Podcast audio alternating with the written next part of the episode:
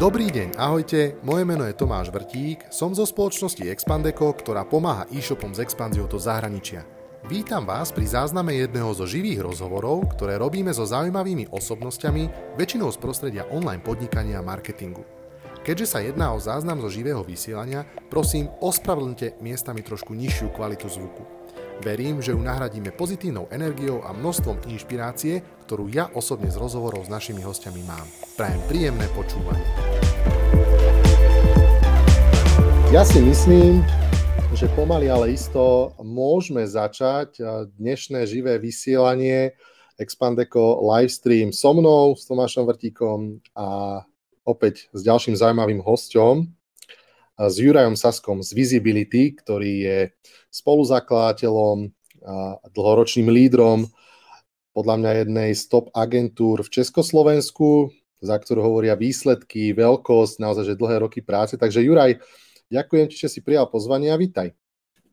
Ďakujem aj ja za pozvanie a teda ahojte všetci.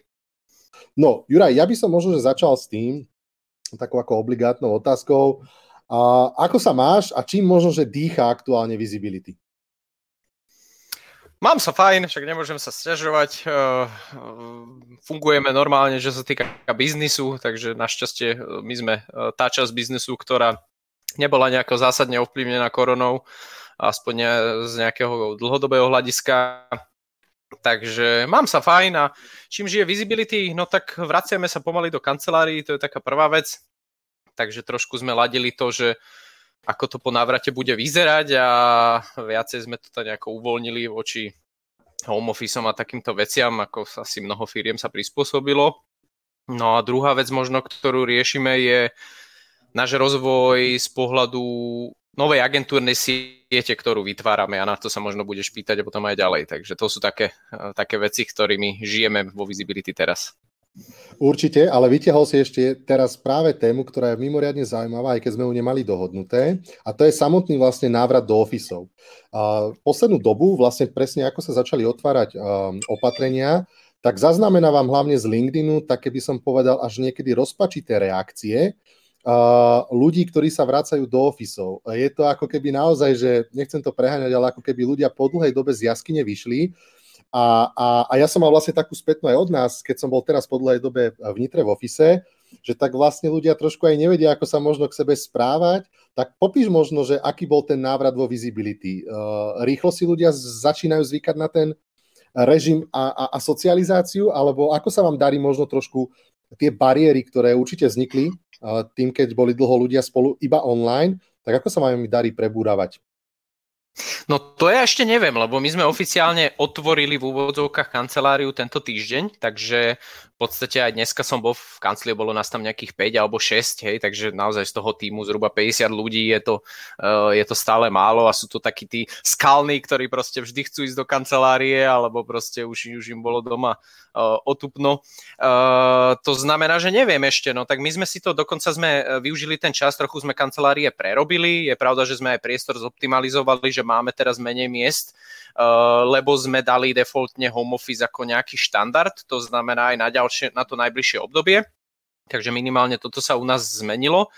No a akože neviem, no my sme boli neustále v kontakte, tak zase e, komunikácia cez e-maily, Google Meet, e, všelijaké narodení, nové prípitky, spoločné raňajky cez, cez online, akože takéto nejaké aspoň virtuálne socializačné aktivity sme robili, takže ja verím, že nikto nebol úplne nejako odtrhnutý od toho týmu, ale je pravda, že sú to možno také nejaké zvláštne pocity a ja už som absolvoval nejak zo pár nejakých aj klientských stretnutí a je to také, no, že človek nevie, či môže podať ruku a ako veľmi blízko k tomu človeku môže byť a tak ďalej, takže asi sa to ešte vykryštalizuje asi viem, o čom hovoríš. Mne to tiež niekedy prišlo ako také trošku prvé rande, hej, že človek sa tak ako ostýchal, ale tak každý to máme nejako. Poďme ďalej. Ty si už naznačil, že, že Visibility je jedna z takých vecí, ktorú vaša agentúra žije.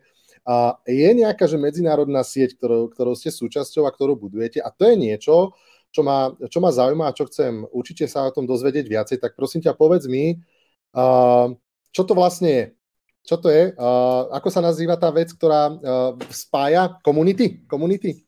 Uh, je, je, je sieť agentúr?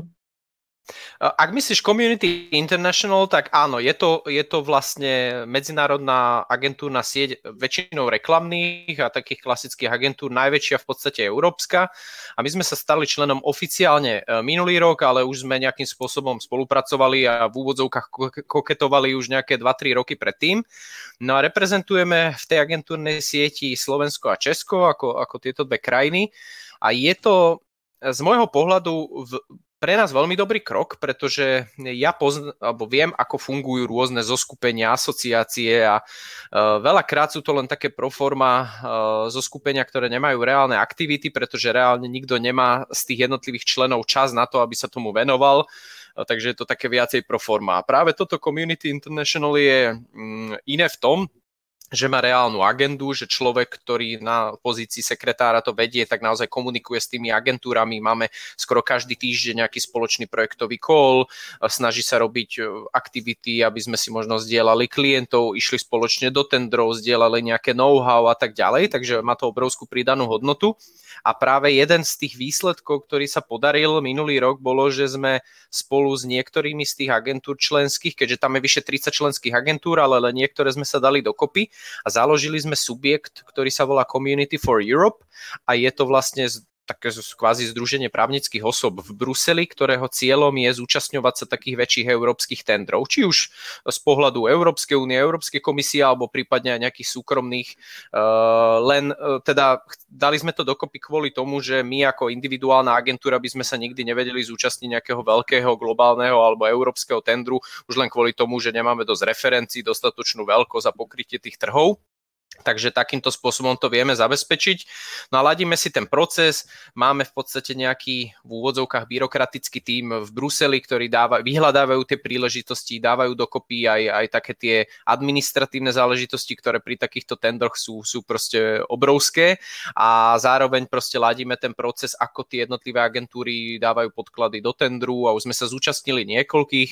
Oficiálne sme zatiaľ jeden prehrali a niekoľko ďalších je aktuálnych Mm-hmm. Takže dúfam, že to je taký nejaký krok, lebo my ako Visibility sme sa stále chceli nejakým spôsobom posúvať, možno aj smerom do toho zahraničia a toto nám prišlo ako celkom fajn. Takže, takže to Community International aj z tohto pohľadu má pre nás celkom zaujímavý prínos a vlastne len sa mi potvrdilo, že taký ten klasický networking a ísť za hranice a hľadať tie príležitosti, tak proste si myslím, že to je jedno z takých dobrých odporúčaní pre firmy, že stále chodí s otvorenými očami a a niekedy možno aj na prvý pohľad uh, zabité stretnutie možno za niekoľko rokov bude viesť k niečomu, čo bude dávať mm-hmm. zmysel. Takže... Kde, porad možno, že kde, alebo ako sa vlastne e, darí slovenskej firme sieťovať práve so zahraničnými firmami, pretože ja by som nadviazal znova na to, čo si povedal, že častokrát je to naozaj, tie B2B partnerstva sú o takej proforme veci, že áno, vieme o sebe, však keby niečo, dáme si vedieť. Uh, tak povedz možno, že uh, ako nájsť tých správnych partnerov v zahraničí, a myslím, že taký nejaký, ako tá idea, ktorú rozvedieš, môže pomôcť nielen agentúram, ale možno aj e-shopárom, ktorí hľadajú možno nejakého odberateľa a podobne. Uh, ako, ako nájsť, alebo čo boli tie znaky, keďže si si povedal, že toto partnerstvo môže dávať zmysel a uh, ty si spomínal, že to aj trvalo 2-3 roky, že ten proces, tak že popísať, že prečo to tak dlho trvalo a prečo práve vlastne tie agentúry, ktoré ste v kopii, si myslíš, že to dáva takto zmysel?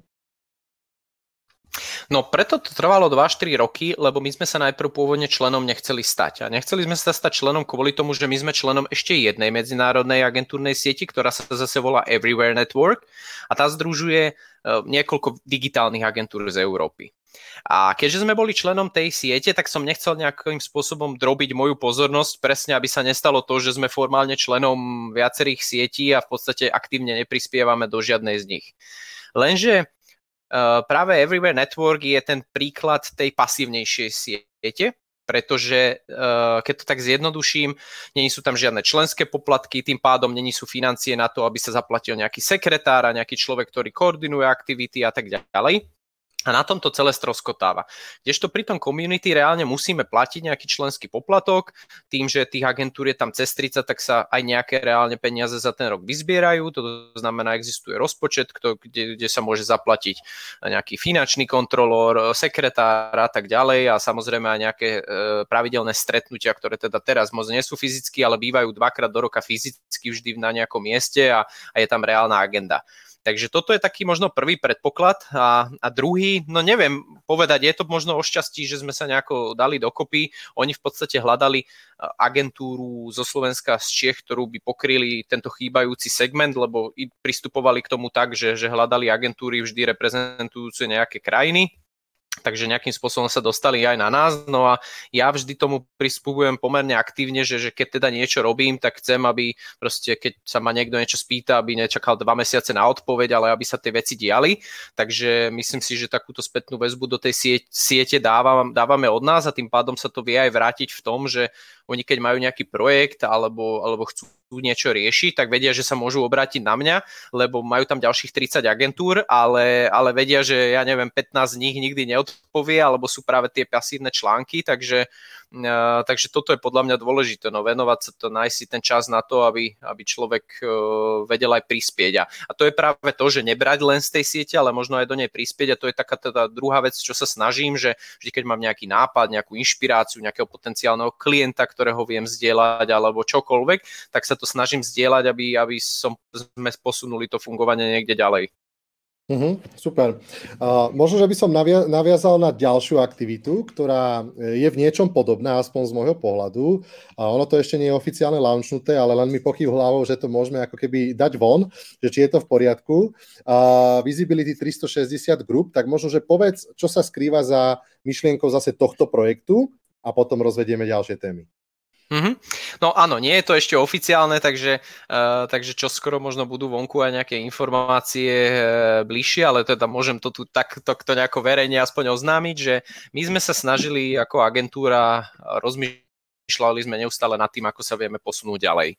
Pretože ja osobne v biznise nemám rád nejakú stagnáciu, že by som sa uspokojil s tým, že OK, však nejako to ide a uvidíme, ako to pôjde ďalej a proste vždy premyšľam nad tým, kde sa vieme posunúť. A zároveň som si uvedomoval, že agentúrny biznis, e, v akom je visibility, tak je to veľmi o ľuďoch. Je to proste people business, koľko ľudí máš, toľko vieš robiť nejakých služieb, proste nemáme produkt, nepredávame niečo, veľmi ťažko sa to škáluje.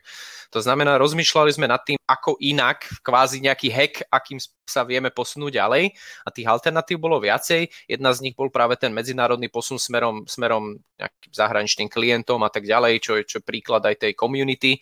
Uh, druhá vec bola možno otvárať nejaké ďalšie pobočky v zahraničí, tak ako sme otvorili x rokov dozadu práve Prasku Mobility, chvíľu sme mali aj v Budapešti pobočku, takže tam je možno nejaké uvažovanie, že, že aj týmto smerom ísť a práve tá tretia alternatíva bola rozširovať sa lokálne, ale do iných segmentov, ktoré neobsluhujeme.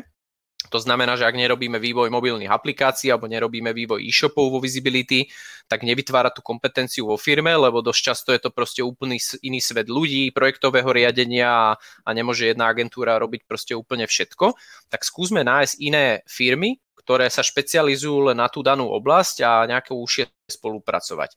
A nechceli sme to spraviť tak, že to bude znovu nejaké voľné zoskupenie, kde si raz za čas niečo dohodíme a ty máš z toho 10% províziu a nikto vlastne nemá reálnu motiváciu na tom, aby to celé rástlo. Takže sme sa rozhodli, že to spravíme ako reálnu agentúrnu sieť, kde Visibility bude ako keby holdingová matka, ktorá bude mať aj možno aj nejakú majetkovú účasť v jednotlivých firmách. No a vznikla z toho Visibility 360 Group, eh, ktorá aktuálne združuje niekoľko agentúr. Jednak je to teda Slovenská Česká Visibility, je to potom Implemento, čo je naša cerská firma, ktorá sa venuje implementácii ERP riešení. Eh, potom tam máme eh, firmu Vision, čo je zase trnavská agentúra, ktorá rieši vývoj webov a e-shopov na mieru.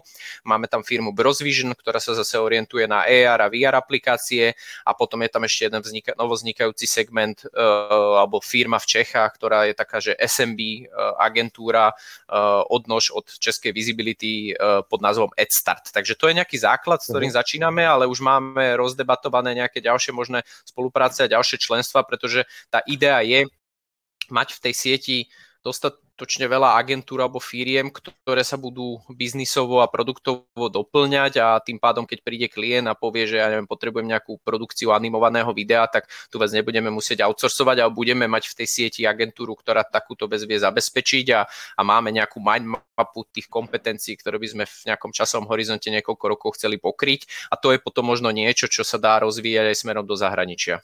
Uh-huh. A ten typický váš nejaký klient je, kto je to e-shop, alebo je to nejaká firma, ktorá len do online prostredia chce vstúpiť, alebo je to, ja neviem, banka. Kdo, pre koho vlastne táto Visibility 360 Group je vhodná?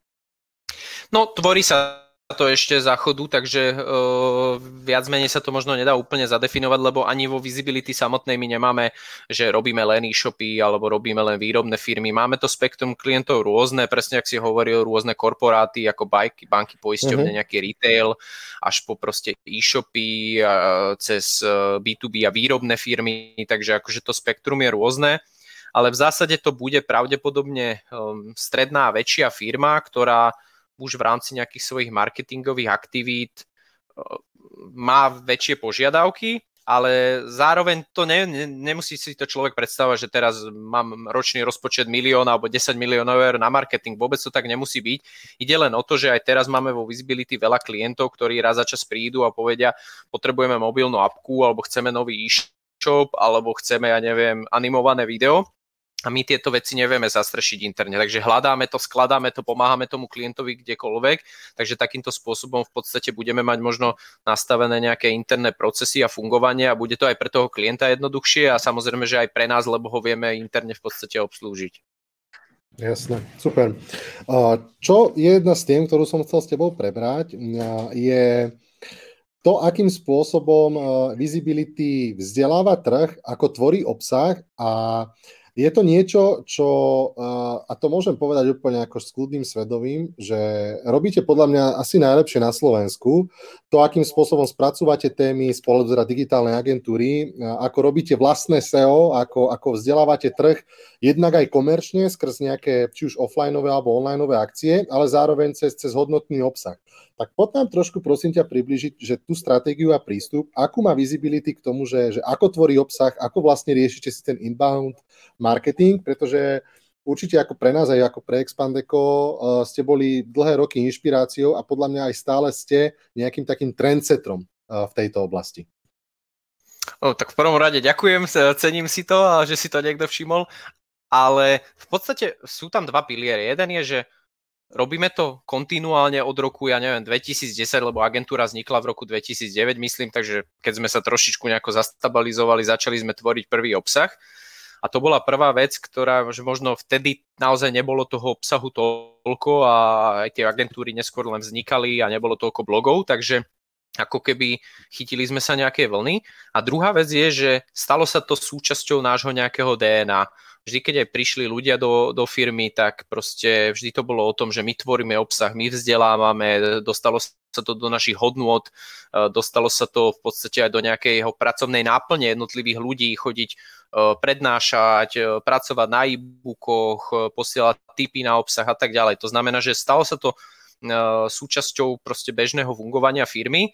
No a je to beh na dlhú trať, to znamená, lebo to si myslím, že veľakrát na tomto stroskotá, že niekto sa aj pustí do nejakého obsahu, ale potom si povie, že ihejda, však prišli nové projekty, noví klienti, tak samozrejme, že budem venovať čas tomu, čo mi zarába peniaze. A to je podľa mňa trochu chybný prístup, pretože je krátkodobý, lebo áno, v tom momente síce vynechám ten marketing a zarobím tie okamžité peniaze, ktoré tam sú, ale z dlhodobého hľadiska to potom nemá tú kontinuitu, takže niek- niekedy si musí človek povedať, že, že proste áno, ja tých 20% času nechám na ten marketing a dlhodobo mi nebudú a keď aj príde projekt, e, ktorý mi bude chcieť zaplatiť, tak ja poviem, že ja ten čas nemám, pretože ho venujem proste tomu marketingu, takže to je podľa mňa dôležité. No a už potom v podstate už sa to dostalo do nejakej obsahovej stratégie, tak máme jasné, ako učíme aj klientov, máme spracované persony, máme redakčný plán, máme nejaké svoje KPIs a sledujeme mm-hmm. si návštevnosť webu, uh, stiahnuté e-booky, účasti na, na webinároch a tak ďalej. Takže akože áno, máme za tým celé, celé data studio, celý reporting. Uh, no a my sme vlastne myslím, že dva mesiace dozadu aj launchili nový web a spolu s ním aj trošku refreshli blog. Chceli sme ho viacej dať do takého šatu magazínu, a vlastne teraz už aj, aj týmto spôsobom je, uh, je a tým pádom aj nejaké nové formy obsahu chystáme, uh, aj, aj v podstate nejaké online konferencie a podobne, takže akože stále sa snažíme rozmýšľať nad tým, ako ten obsah posunúť ďalej. A vieš možno pomenovať to, že akým spôsobom vyberáte témy a čo sú tie kľúčové nejaké ukazovatele, parametre, e, ktoré potom sledujete, možno okrem čítanosti? E, meriate si možno e, zdroje lídov, ktoré prídu k jednotlivým obsahom? Skús niečo viac povedať o tej, o tej stratégii samotnej. Uh, Veľmi dlho u nás v agentúre bolo zaužívaná taká stratégia, že, že marketing je marketing a obchod je obchod. A aj ja som sa snažil inak vždy delegovať tieto veci, to znamená, že aj keď mal u nás niekto na starosti marketing alebo HR alebo čokoľvek iné, tak snažím sa do tých vecí veľmi nekecať. To znamená, majú voľné ruky v tom, čo urobia. Na, najlepšie to uh, ukazuje to, že napríklad logo, ktoré máme alebo web, ktorý máme, ja som ho nevidel do momentu, kedy išli von ani logo, ani web, ani nič ostatné. Ani som ho nejakým spôsobom zásadne nepripomienkoval, možno už keď to bolo vonku, tak som mal nejaké komentáre. To znamená, že to ukazuje podľa mňa takú nejakú voľnosť, ktorú tí ľudia majú, ale viedlo to podľa mňa aj k niektorým problémom, že marketing sa robil, lebo sa robí marketing, lebo sa píše a tak ďalej, ale neviedlo to k tomu obchodu. A podľa mňa toto, toto nemôže tak fungovať, pretože či chceme alebo nechceme, tak sme proste obchodná firma. Tak ako e-shop je obchodná firma, proste e-shop má predávať, tak aj agentúra nežije z toho, že píše články, ale žije z toho, že má klientov, pre ktorých robí marketing. Tým pádom ten mar- eh, marketing musí generovať vo finále nejaké lídy a nejaký biznis, a toto dlho trvalo, aby sme trošku zmenili ten mindset ľudí u nás a už sa to myslím, že podarilo. Už teraz marketing má tiež hlavné obchodné ciele sú lídy eh, z ich pohľadu a potom je to rozrobené na nejaké čiastkové, čiastkové KPI za ciele, ktoré, ktoré k tomu majú viesť. To znamená, je to štandardný nejaký lievik, ktorý vychádza z toho, že keď mi príde 10 tisíc ľudí na web, uh, tak musí mať určité CTA prvky uh, na stiahnutie e-booku, účasť na webinári a tak ďalej a z toho musia vychádzať nejaké, nejaký počet, uh, počet lídov, to znamená, že buď sú to nejaké cold uh, sú to teda ľudia alebo firmy, ktorí si napríklad stiahli e-book a my im skúsime pingnúť, že či by nemali záujem sa pobaviť o nejakých aktivitách, je to viac menej taký cold, alebo potom horúcejší lead, kde už samozrejme sa on aktívne sám ozve a a chce, má nejaké zadanie alebo, alebo chce niečo riešiť. Takže áno, marketing má primárne obchodné ciele, ktoré, ktoré sú zamerané na nejaký počet lídov a z toho vychádza možno nejaká cena za líd a tak ďalej. A všetky ostatné veci sú, sú pomocné. A myslím si, že v bežnej obchodnej firme by to takto malo fungovať, lebo ako náhle tieto dva svety budú oddelené, tak to tak bude, ako to bolo u nás niekoľko rokov predtým, že proste marketing si robil niečo, obchod si robil niečo a nefungovalo to. A poslednou vec, čo by som k tomu dodal, že v podstate aj obchod by mal byť ako keby klientom marketingu vo firme, pretože obchod je ten, ktorý žne to ovocie z, z toho marketingu a tým pádom obchod by mal hovoriť, počujte, potrebujem potlačiť tieto produkty, alebo tu nám chodí málo lídov, to znamená, keď nám chodí málo lídov na službu SEO, tak to poďme posunúť. Tak do náš ďalšieho kvartálu zapojíme viacej článkov, možno spravíme nejaký videoblog alebo webinár na tému SEO, alebo vymyslíme nejaký, nejaký call to action prvok, ktorý pritiahne, alebo nejakú lead generation kampaň. Takže takto by to podľa mňa malo fungovať. Samozrejme, aby to zase nevyznelo, že len obchod, obchod, obchod, lebo však ten marketing z dlhodobého hľadiska je o nejakom employer brandingu a a vo finále aj nejakom imidže tej firmy, ale, ale stále to potom vo finále padá do, k tomu obchodu a tomu, že tá firma proste vie generovať nejaký obrad a zisk. S tým, s tým potom sa určite podpisujem, ako keby taká tá um, starý mindset toho len predávať, obvolávať a snažiť sa nejako uchlácholiť eh, klientov asi, asi nie je správna cesta. Čo môžem povedať, že ten trend, ktorý my vnímame, je naozaj, že prevzdelávať eh, tých klientov v témach, kde sa cítite dobre, či už ako agentúra, alebo uh, platí to aj pre e-shopárov. Naozaj ako ja si myslím, že stále ten content je král a, a pokiaľ ste nejaká špeciálka a viete, viete o téme fundovanie hovoriť, prinášať know-how, prinášať trendy, či už ako visibility, kde ja vnímam vás tak pozicionálne, možno má prv, ak sa milím, v rámci nejakého B2B marketingu, kde vás ja vnímam ako takých silných. Zase napríklad poviem, že pri SEO vnímam tak silno, podvedome Basta Digital, hej? Že to mi zase príde tak ako, že sa tak... No vidíš to, ale je to to, ale je to to, že, že ten pozicioning ich aj z hľadiska nejakého, že robia aktivity skrz to SEO a podobne, alebo to viac komunikujú, tak berem sa tiež, že som zvonka, aj keď som z komunity, tak, tak túto nálepku dám. A ja zase Expandeku máme takú tú nálepku tej expanznej, nazvime to agentúry, uh, ale s tým sme zatiaľ spokojní, takže... takže ale a, inak som... vidíš, no? tu, tu ti prepač, len no? skočím do reči, že zaujímavé na tom je, že tomu B2B marketingu sa teda áno venujeme, lebo že sme spravili aj B2B online konferenciu, vonku máme nejaký e-book, venovali sme sa tým témam, ale pozri si posledné články alebo za posledný rok na Basta Digital, keď už ich spomíname, oni sa venujú B2B marketingu takisto, podľa mňa teraz mm. ešte aj aktívnejšie. Je to možno len o tom, že my sme začali skorej, tak sa to vrilo aj tebe nejako viacej do, do, do pamäti a, mm. a tým pádom sa to už s tým nesie, takže... Uh-huh, uh-huh.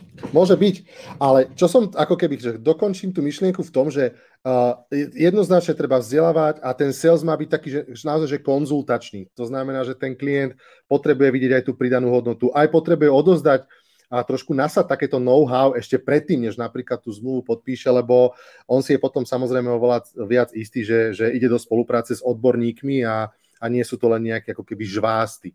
Takže to len také akože uh, podotkyňam, alebo teda by som to prizúkoval, že klobúk dole, obsah robíte kvalitný. Poďme ďalej.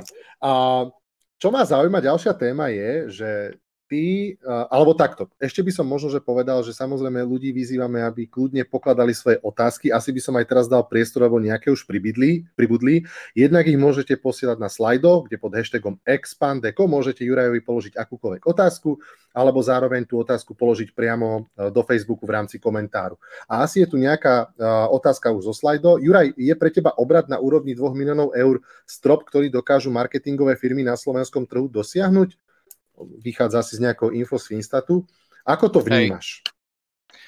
Nemyslím si, že je to strop. Je pravda, že aj nám vo firme, že prišlo to možno aj do nejakej mentálnej alebo organizačnej hranici, že my sme nechceli, máme aktuálne, ak som spomínal, možno do 50 ľudí, eh, ktorí sú v bratislavskej pobočke. A v podstate nechceli sme z toho spraviť nikdy agentúru, kde bude teraz sedieť 300 ľudí, lebo to už je potom taká manufaktúra a skôr sme sa snažili hľadať proste cesty, kde buď teda mať vyššiu maržu, väčšiu pridanú hodnotu, hej, na, buď na nejakých produktoch, zároveň to prichádza aj do, do kolízie s tým, že za ten čas aj nejaké mzdy rastú a tak ďalej, to znamená, ty len naháňaš ten ocas stále dokola a stále je to o tých ľuďoch to znamená, že není to podľa mňa strop, len nad tým treba možno uvažovať inak. Naše uvažovanie je možno cez tú agentúrnu sieť Visibility 360 Group. Druhá možnosť je robiť naozaj, že posunúť sa aj v tých produktoch, ktoré robíme, že nerobiť také tie posledné veci v marketingu, lebo robiť nejaké SEO je úplne že na spodu. Na vrchu je nejaká stratégia, potom nejaké ATL, kreatíva a od toho to ide nižšie, nižšie a posledná vec je SEO. Tým pádom ako keby aj to, čo si za to viete účtovať je oveľa nižšie, ako keď riešite nejakú stratégiu pre, pre nadnárodnú firmu. To znamená, toto je druhý potenciálny posun. A tretí je možno ísť do produktov, lebo produkt je niečo, čo vieš lepšie škálovať uh, a ako keby keď už máš nejaký tým ľudí a chytí sa ten produkt, tak už je jedno, že či má 100 zákazníkov alebo 100 tisíc, takže na tom to vieš. No my sme sa napríklad k tomu produktu nikdy, akože mali sme rôzne pokusy, ale nič z toho nebolo také, že, že by to stálo za, za zmienku, to znamená, toto sú podľa mňa nejaké tri oblasti a my nad tým samozrejme uvažujeme a, a, a uvidíme teda, že jak to pôjde. Super, myslím, že zodpovedaná bola otázka. Ešte ďalšia otázka zo slajdo. Koľko ľudí pracuje na internom vlastnom marketingu eventoch Visibility? Robíte to dobre? Ďakujeme za pochvalu a robia, dva, no, robia. Ro, oficiálne sú dvaja ľudia, ktorí majú na starosti čisto visibility marketing, to znamená blog, koordináciu, eventy a všetky tieto veci. To znamená, to sú dvaja ľudia, lenže oni, ich podporuje v podstate celá firma, pretože grafici im spracovávajú grafické podklady, programátori vytvoria landing page, uh, copyright ktorí kontrolujú články, ostatní ľudia píšu ob, obsah, e, takže ono sa to ťažko určuje, proste oficiálne sú to dvaja ľudia full time, ktorí sa tomu venujú a zároveň proste polka firmy, ktorá možno od, od 5 do 20% svojho času venuje aj, aj týmto aktivitám. Super, ďaká. Myslím takisto, že zodpovedané. Poďme sa posunúť ďalej v debatke. Ďalšia, ďalšia taká téma, ktorú by som chcel otvoriť, je celkovo také, že to tvoje postavenie v rámci agentúry, a poviem ti zase na, za tým nejakú myšlienku, ktorú mám v sebe. Visibility, ty si spomínal, začali ste niekde na prelome rokov 2009-2010, už je to akože pekný rôčik a už si taký ako trošku onlineový matador, tak dúfam, že strana nenahneváš, ale, ale už je tam nejaká tá skúsenosť v rámci, v rámci digitálu. No, ale s tým samozrejme súvisí to, že budoval si firmu dlhé roky, bol si na jej čele a stále v podstate aj nejakým spôsobom si. Uh, tá firma ale zrazu začne mať iné potreby narastie do nejakej veľkosti, úplne iné kompetencie z hľadiska nejakých ľudských soft skills a podobne potrebuješ do toho, do toho týmu nahajrovať. A teraz moja otázka je, ja viem, že máš už podstate za seba v úvodzovkách náhradu, ktorá je formálne CEO, tak mi prosím ťa povedz trošku viacej o tom procese, že, že ako vlastne si dozrel do tohto rozhodnutia, aká je vlastne teraz tvoja pozícia vo visibility a skús trošku poradiť našim poslucháčom, lebo No, zo pár by sa určite takých našlo, ktorých e, mám teraz na mysli a nebudem spomínať, ktorí možno tiež niečo v také e, sebe riešia, ako trošičku možno dať mm, viac voľnosti nejakým kľúčovým ľuďom vo firme, ako hľadať ten talent? A ako možno aj e, rozmýšľať nad tým, že seba postupne vedieť nahradiť v tej firme, keď som mu založil. Tak kľudne spusti.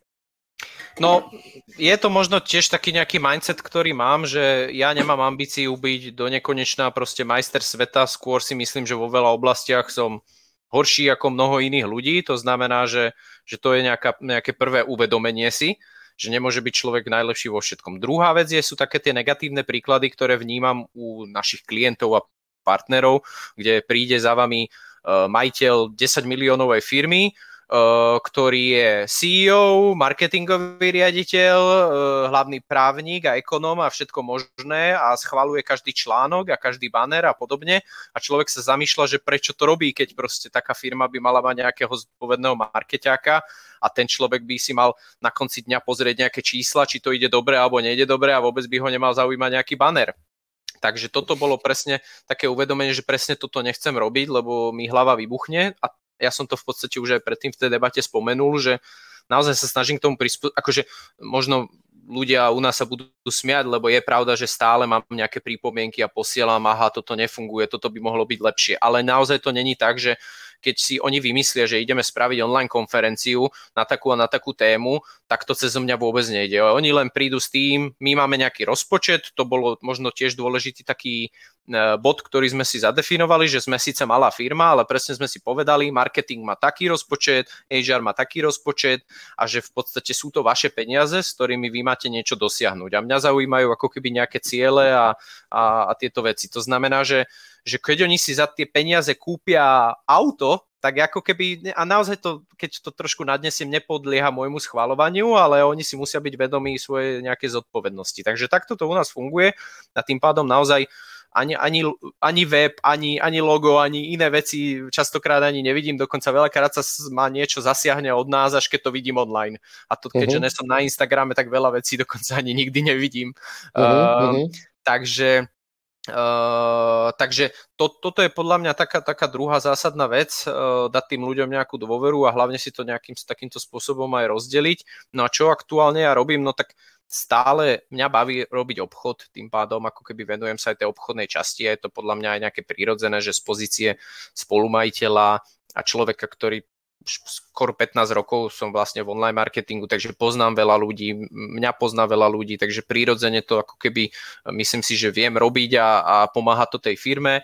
No a zároveň sa snažím prispievať marketingovo a znovu to vychádza len z toho, že, že raz za čas aj ty po, dostanem pozvánku na nejaké podujatie, alebo viem napísať článok, viem spraviť e-book, viem, viem ísť na, na konferenciu a tak ďalej, takže uh-huh. tiež by to možno bola škoda nevyužiť. No a tá tretia moja pozícia je práve teraz, v čom sa vidím, je práve to Visibility 360 Group, čo je viac taká možno strategickejšia vec, rozširovať to, hľadať tých partnerov, tie agentúry mm. potenciálne, nejako nastaviť tie procesy a to fungovanie, takže toto sú možno také tri oblasti. Uh-huh, uh-huh.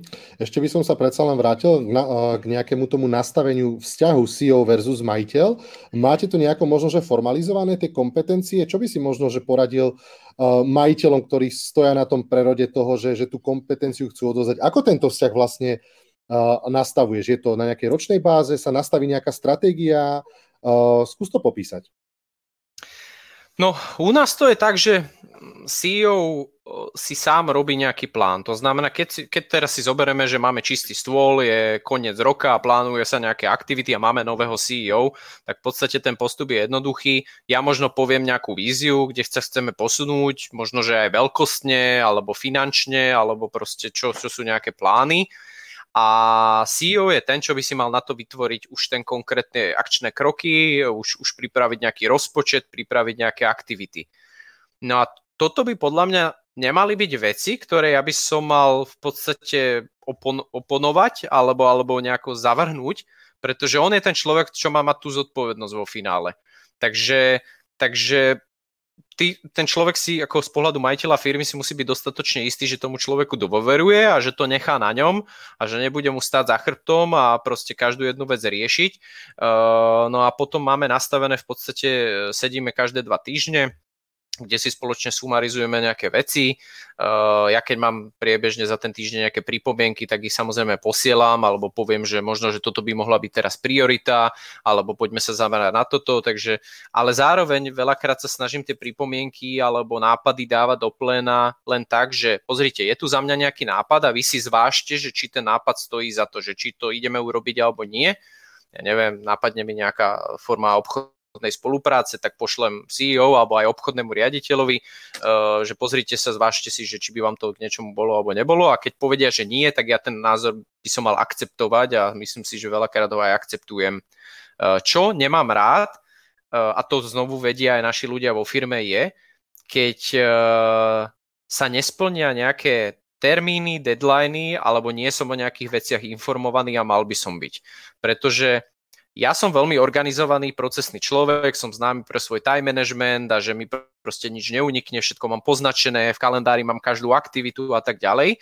A toto nejako vyžadujem aj od tých ľudí, dokonca neviem, či poznáš uh, eh, 5 jazykov lásky ako uh, knihu, ktorá je inak veľmi dobrá, odporúčam uh, na osobný vzťah, ale dá sa aplikovať aj do, do biznisu uh, a tam si vieš spraviť aj taký online testík, že čo je vlastne ten tvoj jazyk lásky alebo v biznise proste nejak niečo, že čím hovoríš, hej? že niektorí ľudia očakávajú pochvalu, niektorí ľudia viacej potrebujú nejaké finančného hodnotenia alebo darčeky a mne vyšlo aj z toho testu a je to pravda, že ja nepotrebujem pochvalu, ja nepotrebujem darčeky, ja potrebujem, aby si ľudia svoju prácu urobili. A to je pre mňa ten môj jazyk lásky v úvodzovkách, ktorý funguje a toto ma najviac dokáže aj vytočiť, že ja napríklad niekomu zadám, že, alebo sme dohodnutí, že toto treba urobiť a deadline do konca mesiaca a ja za dva mesiace zistím, že to sa neurobilo, nemal som informáciu, že sa to neurobilo a že ja na to musím myslieť, aby sa to nejakým spôsobom dohliadlo. Takže to, toto je za mňa, no ale tak každý to má asi inak nastavené. Takže keď niekedy, že prídeš domov a predtým si bol s manželkou dohodnutý, že láska, prosím ťa, čakaj ma, ja neviem, s uvareným čajom o 18. a ona to splní, tak vtedy je to super potom večer pokračuje.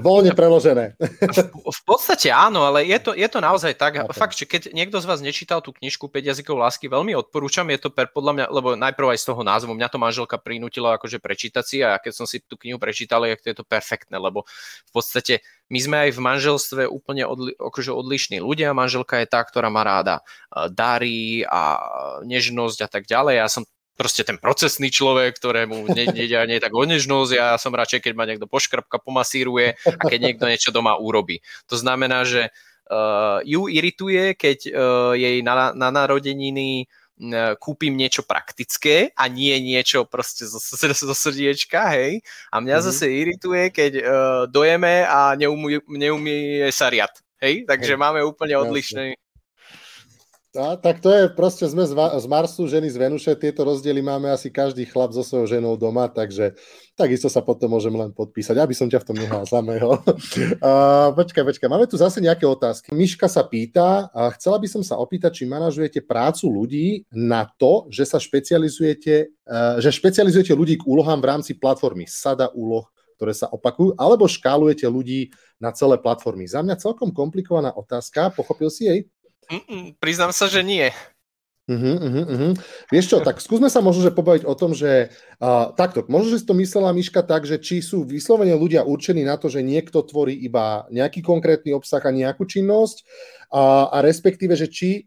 Uh, uh-huh, áno, áno, asi to myslela tak, že či, či máš vyslovene špecialistov iba na to, uh, uh, že robia iba nejakú činnosť v rámci práce. A skúsme to teda dať na to, že máte ľudí takých, že čo robia aj PPCčka, SEO, všetko, alebo... Ja tak, aha, tak keď možno, takto, tak možno. nie, nie. Máme to rozdelené kompetenčne. Uh, to znamená, keď je PPCčka, robí PPCčka, keď je copywriter, robí copywriting, keď je social media manager, robí social, keď je grafik, robí grafiku. Máme niektorých takých, že multi ľudí, ktorí dajme tomu, že grafik vie aj točiť alebo fotiť, hej, tak, tak sa to mhm. kombinuje, uh-huh. ale nie, máme toto rozdelené akože striktne pomerne. Počuj, myslím, že som prišiel na, na klop tej otázky, že to bolo asi myslené takto, že či naozaj máte takých multitalentovaných čávov vo firme, alebo vyslovene špecialistov. Takže uh, špecialistov, to som ani nie prekvapený. Uh, niekto píše, že súhlasím s Tomášom, že Juraj je už starý matador. Kde sa vidí Juraj o pár rokov? Aká je jeho ďalšia biznisová motivácia? Už sme niečo naznačili, ale tak povedz ešte raz. Kde sa vidím za, za pár rokov? No tak... Uh Neviem, tak akože áno, je to smiešne, keď človek, ktorý má 35 rokov a dajme tomu 15 rokov v nejakom segmente, že sa povie, že je matador. Ja som si to uvedomil asi dva roky dozadu, keď som bol práve, keď sme tu Basta Digital eh, spomínali, tak oni organizovali takú SEO konferenciu. A ja som sa SEO venoval od roku, ja neviem, 2005 myslím, alebo takého nejakého roku, že ma tam pozvali ako nejakého takého pamätníka, že čo, ako sa robilo SEO a tam vystupovali všetci tí SEO špecialisti, seniorní SEO špecialisti, ktorí to robili o polovicu času menej ako ja, hej, takže vtedy som si uvedomil, že je to také zvláštne, bizarné. Neviem, kde sa akože vidím, no tak chcem rozvíjať stále agentúru, proste preto aj vyhľadávam možno takéto nejaké ďalšie biznisové príležitosti, ako aj ten rozvoj tej siete, alebo možno viacej tie medzinárodné spolupráce.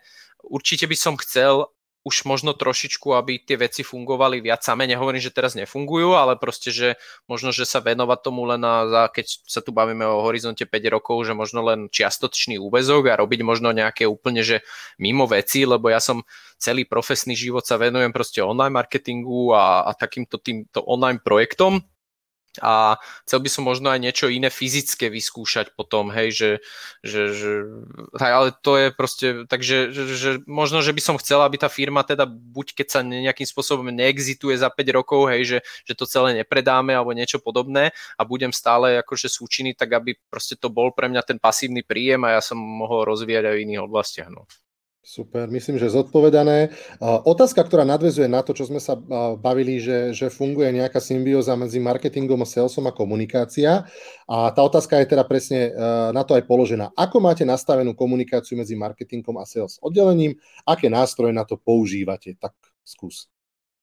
No tak nástroje, fyzický kontakt, ale tak vo, akože nástroje, no fungujeme však na G Suite, takže proste klasický Google Meety, kalendáre a takéto veci projektovo rozbiehame alebo nabiehame na systém ODU, v ktorom už máme crm a v ktorom postupne máme aj projektové riadenie, ale to ešte není úplne, lebo máme nejaký vlastný projekt na projektové riadenie, jeden vlastný nástroj a e, už to pár mesiacov proste riešime taký nejaký ten presun práve na to ODU. No ale v podstate je to, áno, máme obchodného riaditeľa a máme proste dvoch ľudí v marketingu, takže oni medzi sebou komunikujú. Oni majú spoločné, neviem, či raz za týždeň alebo raz za dva týždne, priznám sa, že ani neviem, kde, kde sedí obchod s marketingom, kde je teda aj CEO a oni sa bavia o tých prioritách za obchod, čo sú priority, čo chceme dosiahnuť, aké lídy potrebujeme, či potrebujeme, kde máme kapacitu, kde nemáme a tak ďalej. Takže oni majú takúto nejakú platformu, že sa stretávajú, tam si dohadujú tie úlohy a marketing to potom ako keby naplňa. Mm, uh-huh. Takže tak. Super. Uh, ešte Miška do, do, do vysvetlila svoju otázku. Nie, nie, myslela som to tak, že napríklad jeden človek v rámci napríklad PPC robí iba niektoré činnosti a že práca na jednom účte je prácou viacerých ľudí.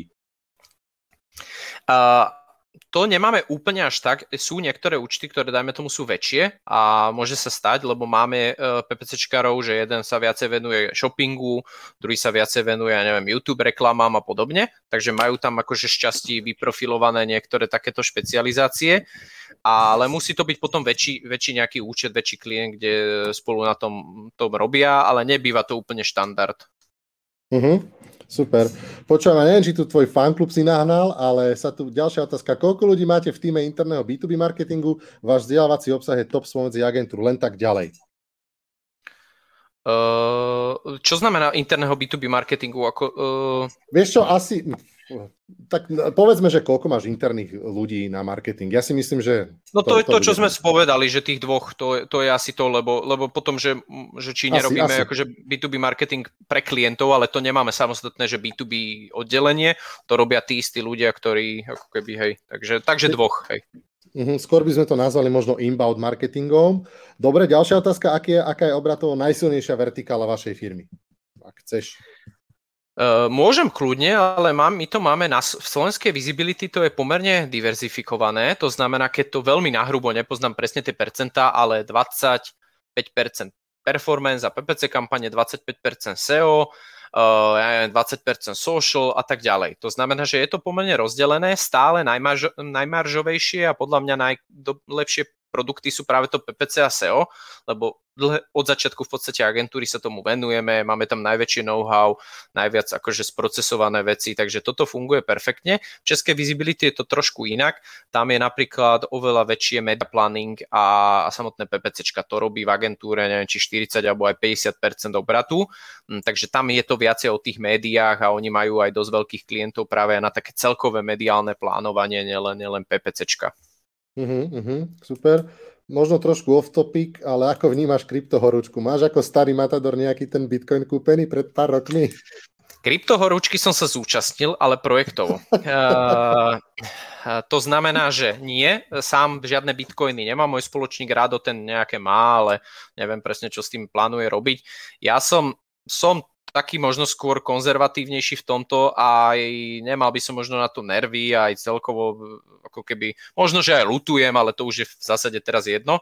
To znamená, mm-hmm. ani mhm. sa nechystám, že už teraz je zbytočné plakať, na rozla- to znamená, že z tohto pohľadu nie. Ale z biznisového mám, pretože my sme už to možno bude skoro aj 3 roky za, dozadu, začali riešiť projekt MediHub. My to máme aj na našom blogu ako taký failový príbeh, takže keby niekto chcel, to tam aj nájde v podobe podcastu. E, veľmi to e, skrátim. Išlo v podstate o to, že sme chceli dať dokopy platformu na hiring medicínskeho personálu naprieč krajinami, to znamená lekári, sestričky a na druhej strane nemocnice a, a kliniky.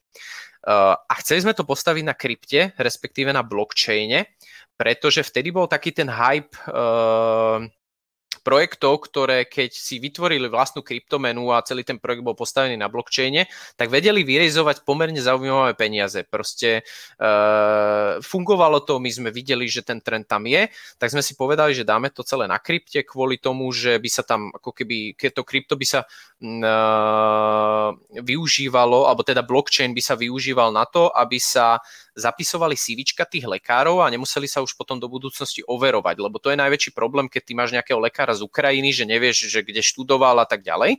To bola tá pointa.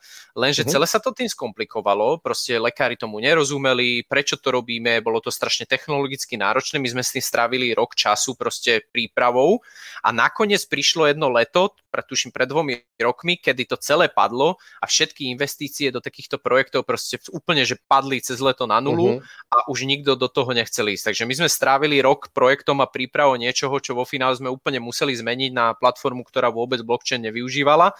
Takže toto je moja skúsenosť, e, síce negatívna, ale aspoň nejaká. Počkaj, viem si predstaviť, keď v úvodzovkách ste tento, s týmto prišli niekde do Galanty, do sveta zdravia a ste im to začali vysvetľovať, že ako to máte na blockchaine postavené. Presne tak, no, presne tak, že ten problém je úplne e, triviálny, hej, chýbajú mi zamestnanci a my sme im začali vysvetľovať nejaký blockchain a Hej. OK, OK. Uh, môžeme možno trošku premostiť, aby to nebolo len také ružové. Uh, aj k takým tým failikom alebo veciam, ktoré možno nie úplne dobre fungujú. A ty si mi pred, pred rozhovorom v rámci nejakej krátkej prípravy spomínal, že jeden z takých akože projektov, kde stále akože hľadáte, ako k tomu prísť na ten, ako na rozum, alebo ako to poriadne nakopnúť, je spomínané implemento. Tak skús možno, že trošku popísať takú tú tvoju túžbu, lebo ja, ja počúvam aj tvoje podcasty, myslím, kde, kde práve spomínate rôzne faily a ty tak vždy spomenieš, a tým ako aj vyspovedáš hostia, tak vždy niečo aj svoje spomenieš. A mám pocit, že ty si taký, akože, že skúšaš tie veci. No tak povedz možno, že viac o implemente, o tomto side projekte, respektíve ako celkom možno pristupuješ k side projektom, čo ti to dáva, čo ti to berie. Áno, skúšam, však držím sa nejakej, e, nejakého pravidla, že kto nič nerobí, nič nepokazí, teda snažím sa tie veci robiť a prirodzene s tým prichádzajú nejaké faily. A to, čo aj spomína, že ja som taký akože ambasádor failov a zlyhaní a preto som aj, a mám, máme na stiahnutie e-book o failoch, e, máme podcasty rôzne a kde som si presne pozýval ľudí, ktorí mi zdieľali rôzne ich biznisové a osobné zlyhania No je to kvôli tomu, že mi príde, že ten svet nie je vybalancovaný, že proste ten úspech sa samozrejme oveľa lepšie šíri. Máme tu Forbes a rebríčky miliardárov a startupy, aj Slido tu dneska využívame, ktoré proste bolo predané Cisco a takéto proste krásne príbehy. A pritom za každým úspech, úspešným príbehom je 10 failov niekoho, o čom sa už toľko nehovorí. Takže ja som si dal takú za, za svoj nejaký cieľ, že rozprávať o tých zlyhaniach, aj o tých mojich, takže o nich rád rozprávam. No a práve áno, to implement to je je také, nechcem povedať, že zlyhanie, lebo ten projekt stále mhm. nezlyhal, ale je to také dlhodobé trápenie, pretože my sme založili, tuším, v roku 2005 takú cerskú firmu Implemento a chceli sme e, spraviť viacej it firmu, odčleniť to toho marketingu, aby sa venovala implementáciám vo všeobecnosti. To znamená implementáciám nejakých e-learningov, IT systémov a tak ďalej, lebo sme v tom proste videli zmysel a myslím si, že stále ten zmysel tam je. No a začali sme s e-learningami uh, a to bol prvý fail, uh, ktorý nám trvalo proste nejakého 3 čtvrte roka zistiť, lebo my sme videli uh, ten trend v zahraničí, kde firmy investovali do e-learningu zamestnancov a hlavne v Škandinávii proste to bolo jednoznačné a na Slovensku bolo veľa produktov, platformiem na e-learning a všetky boli mega jednoduché, že si tam vyklikáš testy a niekto to stupidne spraví a dostane nejaký výsledok. A my sme to chceli u, u, úplne inak uchopiť, že ty dostaneš e-learningovú platformu, ktorá vieš robiť úplne všetko, proste na mieru, riešenie, implementácia za desiatky tisíc eur, ale proste máš mega super riešenie. A zistili sme, že to proste tie firmy nechcú. A práve to je dôvod, prečo tamto riešenie možno ani ne, nemá zmysel. Takže sme po nejakom roku zmenili zameranie uh, implementa a začali sme riešiť e, RP systém ODU, ktorý som už ste spomínal a stali sme sa postupne silver partnerom pre Slovensko a je to vlastne informačný systém pre firmy od skladového hospodárstva cez CRM a tak ďalej. No a s tým je tiež trápenie, lebo zase to není jednoduchý segment v tom, že ľudia na to nie sú, musia byť aj programátori, musia byť aj konzultanti, musia to vedieť konfigurovať, aj niečo zmeniť. To znamená, veľmi dlho je tam taký ten zaučací proces a, a hľadanie ľudí. Druhá vec je, že IT-čkové, firm, IT-čkové zákazky sa veľmi ťažko dopredu odhadujú a e, nejaký klient vám nezaplatí teraz 10 tisíc eur, aby ste sedeli dva mesiace a mapovali procesy a všetko odhadli do detailu, proste to sa nedá predať, to znamená, tú cenovú ponuku potrebujete spraviť rýchlejšie a lacnejšie.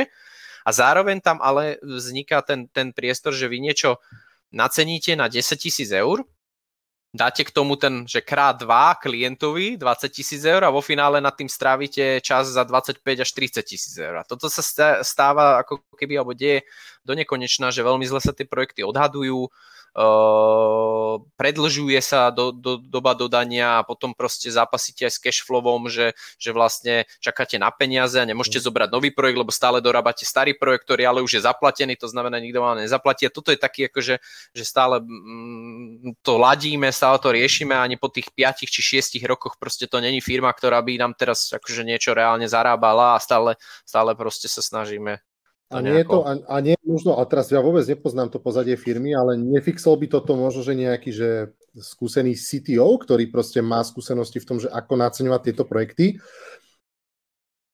Áno, to máš pravdu. Ehm, v podstate a všetko, aj tí ľudia, ktorí tam sú, tak sa to nejako postupne naučili. Ani, mm ani ja sa do toho mm tiež nesnažím nejako zasahovať, lebo presne ja o tých IT projektoch nič neviem, alebo teda minimum. To je pravda. Lenže zase je to také, že už s niekým si niečo začal, už proste mm-hmm. si sa niekde posunul a chceš mu dať samozrejme aj šancu, to je jedna vec a chceš to posúvať ďalej. Druhá vec je, že uh, potom vždy aj, aj super seniorného človeka, už sme sa s tým stretli veľakrát aj v minulosti, proste zoberieš a zistíš tiež po ich mesiacov, že to proste nefunguje.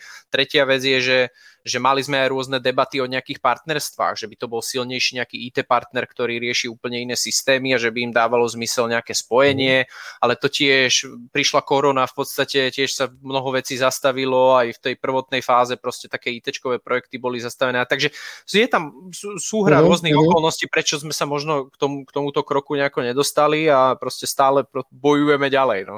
Uh-huh. Inak celkom zaujímavá téma, lebo myslím si, že uh, uh, aj zo strany e-shopárov alebo tých, ktorí mm, dopytujú rôzne, rôzne technológie, vývojové služby, developerské služby, tak toto býva často spomínaným takým problémom tých spoluprác aj tých firmami, že, že, že ťažko naceniť, ťažko nejaký deadline dať, veľa vecí sa vyskytne.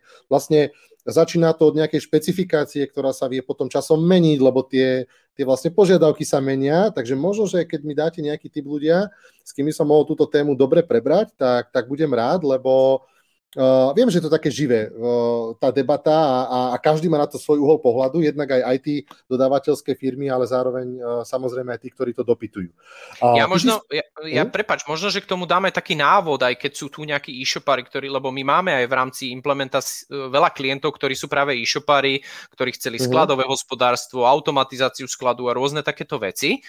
A podľa mňa najlepšia možná cesta je, keď to nie je jednorazový projekt, a ten zákazník nepríde s tým, že ja mám 20 tisíc eur a chcem systém, ale mm-hmm. povie, že ja mám 2000 eur mesačne.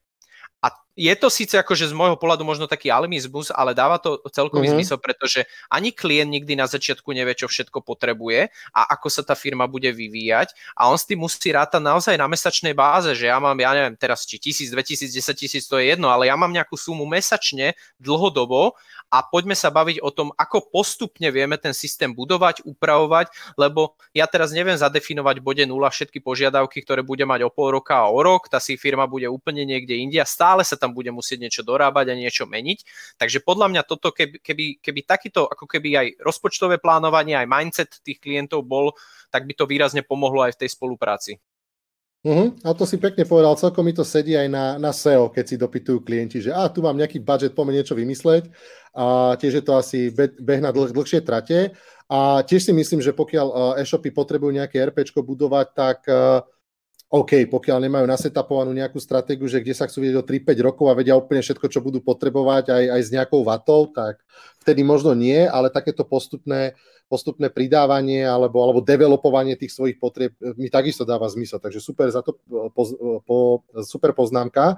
Spomínal si Odu a priznám sa, že ja som uh, túto, nazvime to platformu, uh, zaevidoval možno približne pred rokom a, a strašne ako mám pocit, že zostal boom že ja nekecam, mne asi v priebehu mesiaca sa ozvalo možno 3, 4 rôzni ľudia, rôzni firmy z Česka, zo Slovenska, že je tu niečo nové na trhu uh, a že je to pecka, tak skús povedať možno viacej o tom odu, pretože mám pocit, že e, veľa firiem na to nabieha, je to taký trend. Ja si tiež myslím, akože bez ohľadu na to, že sme zainteresovaní v tom, že sme proste silvé partner na strane implementa a že, že to riešime, mm-hmm. tak my sme to identifikovali zhruba tie 3 roky dozadu, kedy to odu na Slovensku vôbec nikto neriešil, ne, nebolo mm-hmm. to a vnímali sme, my sme si robili veľký research toho, aké systémy fungujú, zvažovali sme HubSpot, zvažovali sme rôzne iné a naš, našli sme to odu ako taký najlepší pomer cena výkon, pretože veľa funkcionalít, veľa tých rozšírení, ktoré tam sú, sú porovnateľné kľudne aj možno s nejakým SAPom alebo s niečím iným, hej, aj keď samozrejme SAP je úplne možno nejaká iná liga, ale nedá sa porovnať ani finančne. Uh, pretože to Odoo má veľ, vynikajúci pricing, e, platíte za počty užívateľov versus nejaké moduly, ktoré sa užívajú, ale keď to porovnáte s hocičím, tak to vychádza vždy oveľa lepšie. No a oni postupne Odoo tí vývojári ho aj rozširovali, lebo Odu je spravené tak, že má tú komerčnú časť, kde sa platí, ale je tam aj komunitná verzia, ktorá sa dá e, využívať úplne zadarmo. Samozrejme oklieštená, ale, ale viete na tom fungovať. Máme dokonca niekoľko klientov, ktorým sme setupli Odu a využívajú ho zadarmo. Takže za tie tri roky sa výrazne posunulo, už aj na Slovensku už aj potom pribudli nejakí partnery prirodzene, ale, uh-huh. ale aj my to vnímame, že, že pred tými tromi rokmi sme chodili, vysvetlovali a teraz už chodia proste zákazníci sami, že videl som modu, testoval som a že už len hľadám agentúru, ktorá by to urobila. A ho, ako hovorím, veľa práve je tam e-shopových, uh, e-shopových klientov, lebo Odu má aj dokonca e-shopový a webový modul, aj keď netvr, netvrdím, že by som uh-huh. ho teraz mega odporúčal, lebo, lebo není to to, na čo sa orientujú, ale na tú backendovú časť, nejaká automatizácia skladov, hospodárstvo, projektové riadenie, HR-ové uh-huh. veci a takéto všelijaké veci, tak si myslím, že to je akože veľmi dobre spravené. OK, OK. A mám to chápať tak, že v podstate je to aj nejaké že modulové riešenie, kde si proste vieš prikupovať veci, funkcionality a... Presne tak, presne tak. My ako Visibility sme vlastne tiež prirodzene na to nabehli a začali sme s CRM-kom. Teraz postupne uh, sme prikúpili alebo dá, dávame dokopy projektové riadenie, nejaké HR-ové, potom možno v budúcnosti nejaké faktúry a, a tak uh-huh. ďalej. Takže presne, čo využívaš, uh-huh. to platíš a, a je to postavené na tých moduloch, widgetoch a, a tak. OK, Odu, keď počúvate, tak pošlite neviem, izofruit. uh, OK. Uh, posledná téma, ktorú som chcel s tebou prebrať, je taká, akože väčšinu majiteľov agentúrov si povie tak trošku vyfúkne, lebo no, začnú sa trošku škrábať po hlave, lebo je to fakt, že náročné a je to výzva.